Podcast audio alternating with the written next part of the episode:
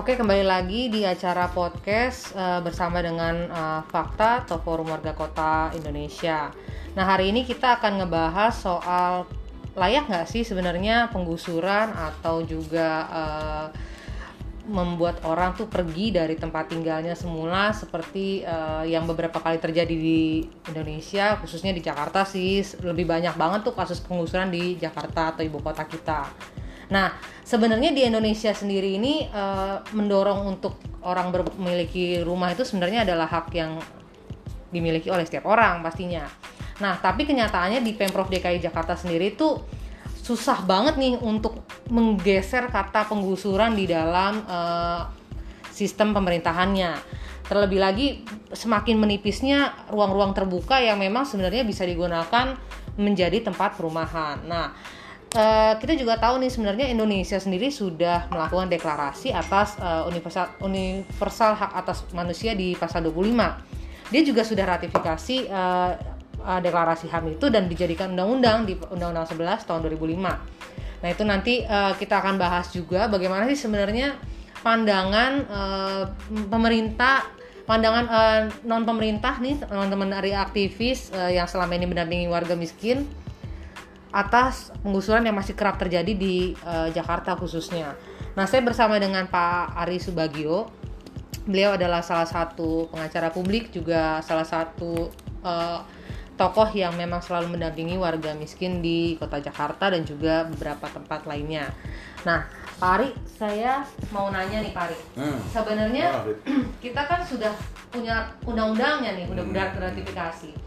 Nah, kenapa sih eh, hak atas perumahan ini tuh kayaknya sulit banget didapat di D K I Jakarta? Oke, ada dua eh, yang saya pikirkan, kepentingan masyarakat korban sama kepentingan pemerintah. Ini jadi persoalan yang mendasar. Hmm. Nah, dua kepentingan ini kan harus ditemukan. Nah, persoalannya kadang pemerintah memaksakan diri dengan melakukan uh, tindakan uh, kesewenang-wenangan dengan kata menggusur atau menertibkan. Nah, itu sebenarnya kan menyingkirkan orang dari tempat aslinya ke tempat yang lain. Nah, saya sih pandangannya ketika dipindahkan ke tempat lain harusnya lebih baik dari apa yang dilakukan semula. Ya. Nah, bagaimana caranya? Pertama, mereka diajak ngomong dong. Nah, kalau ada aturan tadi sudah disinggung tentang hak atas pemukiman ya, ya. Uh, itu kan harus ada partisipasi publik. Kalau dia mau menggunakan lahannya yang katanya itu milik negara atau pemerintah provinsi, harus dibicarakan dengan baik. Ini loh, tanah ini akan saya lakukan untuk uh, untuk kepentingan uh, pemerintahan, bukan industri, uh, industri ya, atau kapitalis dalam arti uh, pengusaha-pengusaha real estate gitu loh. Eh, gitu yang harus dibuka. Hal ini yang tidak pernah di, dinyatakan atau dalam proses Uh, apa, partisipasi itu, yang ada surat perintah bongkar tujuh kali dua puluh empat jam, tiga kali satu kali satu kali dua puluh empat jam yang terjadi kan itu gitu loh. Hmm. Nah, ini bentuk pemaksaan kehendak karena tadi dua kepentingan yang nggak ketemu. Pemerintah pengen cepat tapi warga kan butuh mekanisme yang jelas, baik, jelas dan tidak mengganggu uh, apa ya budaya yang udah tertanam di lingkungan atau komunitas mereka itu loh. Berarti ini sebenarnya diperlukan hak publik yang memang tahu betul sebenarnya. Oke, itu tanah negara nih, tapi hmm. dia perlu tahu juga, berarti perlu ada hak publik. Oh iya, persis. Apa sih uh, kalau ini dibangun, apa sih keuntungan saya harus pindah? Itu kan harus dihitungkan. Saya punya pernah pengalaman yang nyata, bahkan uh, ada bukunya soal uh, uh, uh, Fakta juga sudah menerima soal penggusuran di Kemayoran. Itu benar-benar diajak ngomong sampai hitung-hitungan berapa kamar, sampai pun pakai listrik juga diganti, soal ada sumur pompa juga diganti. Mekanisme itu dibicarakan hmm. uh, sehingga ada titik temu gitu loh. Berarti kalau misalnya kita lihat dari kebijakan-kebijakan yang berlangsung selama ini, uh, memindahkan warga ini ke rusun juga berarti dia harus diceritakan dulu ya, rusunnya seperti apa, nanti kira-kira kedepannya bakal seperti apa, harus diberikan proyeksi itu juga ya. Iya, karena gini loh, kan beda ya. Kalau kita ngomong menengah ke bawah, khususnya di di uh, orang kecil, itu kan dalam satu rumah itu kan berapa kakak. Mm-hmm. Ketika masuk rumah susun, apakah upama satu atau dua kakak itu masuk di satu rusun yang ruangnya agak terbatas itu manusiawi nggak ya. sih? itu kan harus diajak omong gimana kakaknya itu jadi pecah kan. Bagi orang-orang itu juga dipikirkan gitu, bagaimana dia yang dagang asongan atau pedagang kaki lima, bagaimana memanfaatkan apa gerobaknya, apakah nggak pernah uh, harus dipikirkan juga, bukan kesemuanya selesai ya udah angkat tangan pemerintah, nggak bisa begitu, dia manusia bukan binatang gitu, mindahkan binatang aja manusia harus mikir gitu loh. Tapi gitu. Sebenarnya Pak Ari, konsep yang uh, membangun membangun tanpa menggusur itu apakah masih nyata nggak sih saat ini? Agak susah ya realitasnya, tapi saya bukan saya me- melihat apa, ada perkembangan yang menarik sih, kasus Pak Jokowi waktu jadi wali kota Solo memangnya capek sih, dalam arti harus nego terus gitu terhadap uh, antara pimpinan dan rakyatnya, tapi itu kan keberhasilan memindahkan kaki lima dikelitikan itu, nah, sebenarnya proses itu yang harus dijalankan. Nah, kadang pemerintah tidak sabar, apalagi di belakang pemerintah kalau ada pengusaha, nah, itu malah ini yang merusak sih sebenarnya.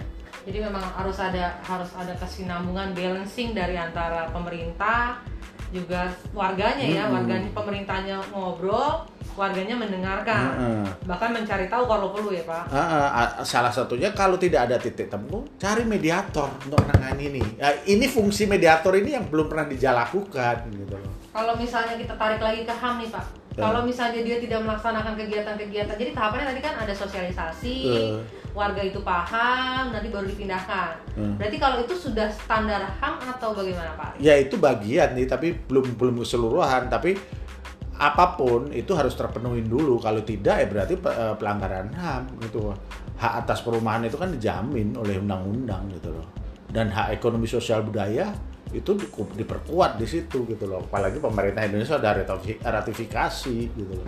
Jadi kalau misalnya mengusir orang dari rumah yang didiaminya Pak selama hmm. ini tanpa alasan uh, dengan eh dengan alasan mereka menduduki tanah yang bukan miliknya, itu melanggar H A M atau enggak Pak? Uh, melanggar H A M karena pemerintah harus fasilitasin. Harus fasilitasin. Eh, kalau nggak punya rumah, pemerintah bagaimana nyiapkan rumah itu gitu loh untuk warga gitu loh. Itu kan dasarnya itu gitu. Jadi keadilan ruang itu bukan hanya yang punya duit, tapi bagaimana orang yang nggak punya duit ini berpik- dipikirkan gitu loh. Berarti kalau misal uh, kita sekarang berarti melihat yang saat ini nih Pak, apakah pemimpin D K I saat ini sudah melaksanakan H A M-nya uh, bagi warganya atau belum? Ya aku melihat sih sampai sekarang kan aku belum melihat penggusuran yang besar ya. Hmm. Dia lebih lebih apa? Kayak lebih apa ya mempertahankan, eh, mendiamkan kebijakan-kebijakan akhirnya nggak jalan kan di D K I.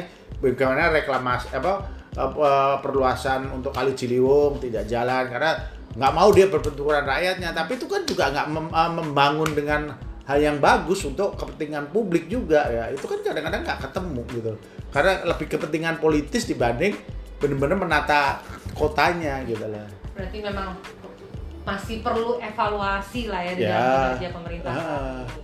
Tapi uh, overall semuanya cukup oke nggak sih Pak? Kalau misalnya pemerintahnya itu melakukan uh, penggusuran tapi dengan mem- memperhatikan H A M-nya. Oh itu lebih bagus. Rusun. Dan memindahkan rusun itu, saya setuju aja mekanisme tadi uh, uh, partisipasi publik itu, warga korban itu diajak ngomong bagaimana menata di tempat yang baru, karena mengambil Uh, memindahkan orang itu mencabut akar loh, hmm. akar pekerjaan untuk bagaimana anak pendidikan. Saya berapa kali menangani kasus kan gitu, mereka akhirnya terlantar, belum ngurus surat-surat hak atas apa uh, kepemilikan surat-surat itu juga nggak gampang gitu loh. Berarti memang mereka harus punya identitas juga berarti ya, iya, bisa difasilitasi persis ya. Kan di kalangan kayak ya kita Fakta kan nangani masyarakat uh, miskin kota itu kan banyak yang nggak punya apa akte kelahiran, nggak ada K T P ya, pengalaman kemarin vaksin aja kan susah itu akhirnya gitu loh, akhirnya Fakta berusaha itu kan dapat tuh identitasnya atas apa Uh, identitas itu kan wajib tuh negara memfasilitasi juga gitu. Ada kasus yang menarik gak sih Pak selama Bapak pernah menangani penggusuran nih, kira-kira mereka dipindahin, udah dipindahin ke rusun tapi tiba-tiba ada kasus yang menarik gak sih Pak sebenarnya? Kalau dipindahin ke rusun saya sih sampai sekarang belum ya, karena justru uh, kalau istilah orang di bawah tuh ganti untung. Kasus Kemayoran itu benar-benar dia nggak nggak dipindahin rusun, tapi bagaimana dihitung kerugian dia. Itu dia ada setiap masing-masing rumah itu disuruh uh, mengkalkulasi apa sih kerugian, di, diperkirakan berapa juta gitu. Itu ditafsir oleh mereka. Kita ajukan ke ke D P tiga K itu. Akhirnya diambil jalan tengah.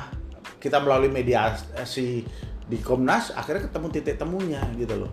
Ah, masyarakat harus melek juga mana lembaga-lembaga untuk mengadukan persoalan pelanggaran hak asasi manusia. Kadang-kadang kan nggak ngerti, pasrah dia gitu. Hmm. Kasus Cililitan akhirnya juga tidak digusur gitu loh. Hmm. Akan dia nggak pindah ke ke mana, ke rumah susun, tapi bagaimana memperbaiki rumah.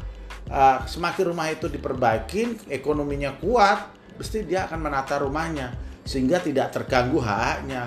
Dia kan butuh keamanan, kenyamanan, eh, baik tekanan dari apapun gitu loh. Itu yang yang saya kira tidak harus pindah, tapi bagaimana menstimulus warga untuk menata kampungnya gitu loh. Berarti nggak nggak cuma pindahin ke rusun, tapi bisa juga mengelola iya, kawasan sendiri ya. Iya, ada partisipasi di situ gitu loh. Karena sebenarnya apakah memang itu hanya rusun doang? Berarti enggak ya. Bisa, bisa juga alternatif dengan mengelola kawasan itu sendiri supaya jadi kawasan yang uh, lebih uh, ham ya, yeah. lebih punya hak air bersih, punya tempat tinggal yang layak, seperti itu ya Pak ya. Ada hal yang yang aku agak lucu tuh, hmm. penggusuran Pedungkelan itu memindahkan rumah susun. Hmm.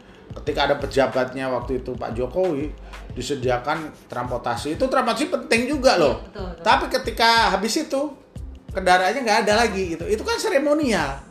Seolah-olah sudah melakukan apa yang diinginkan warga, ternyata tidak gitu loh.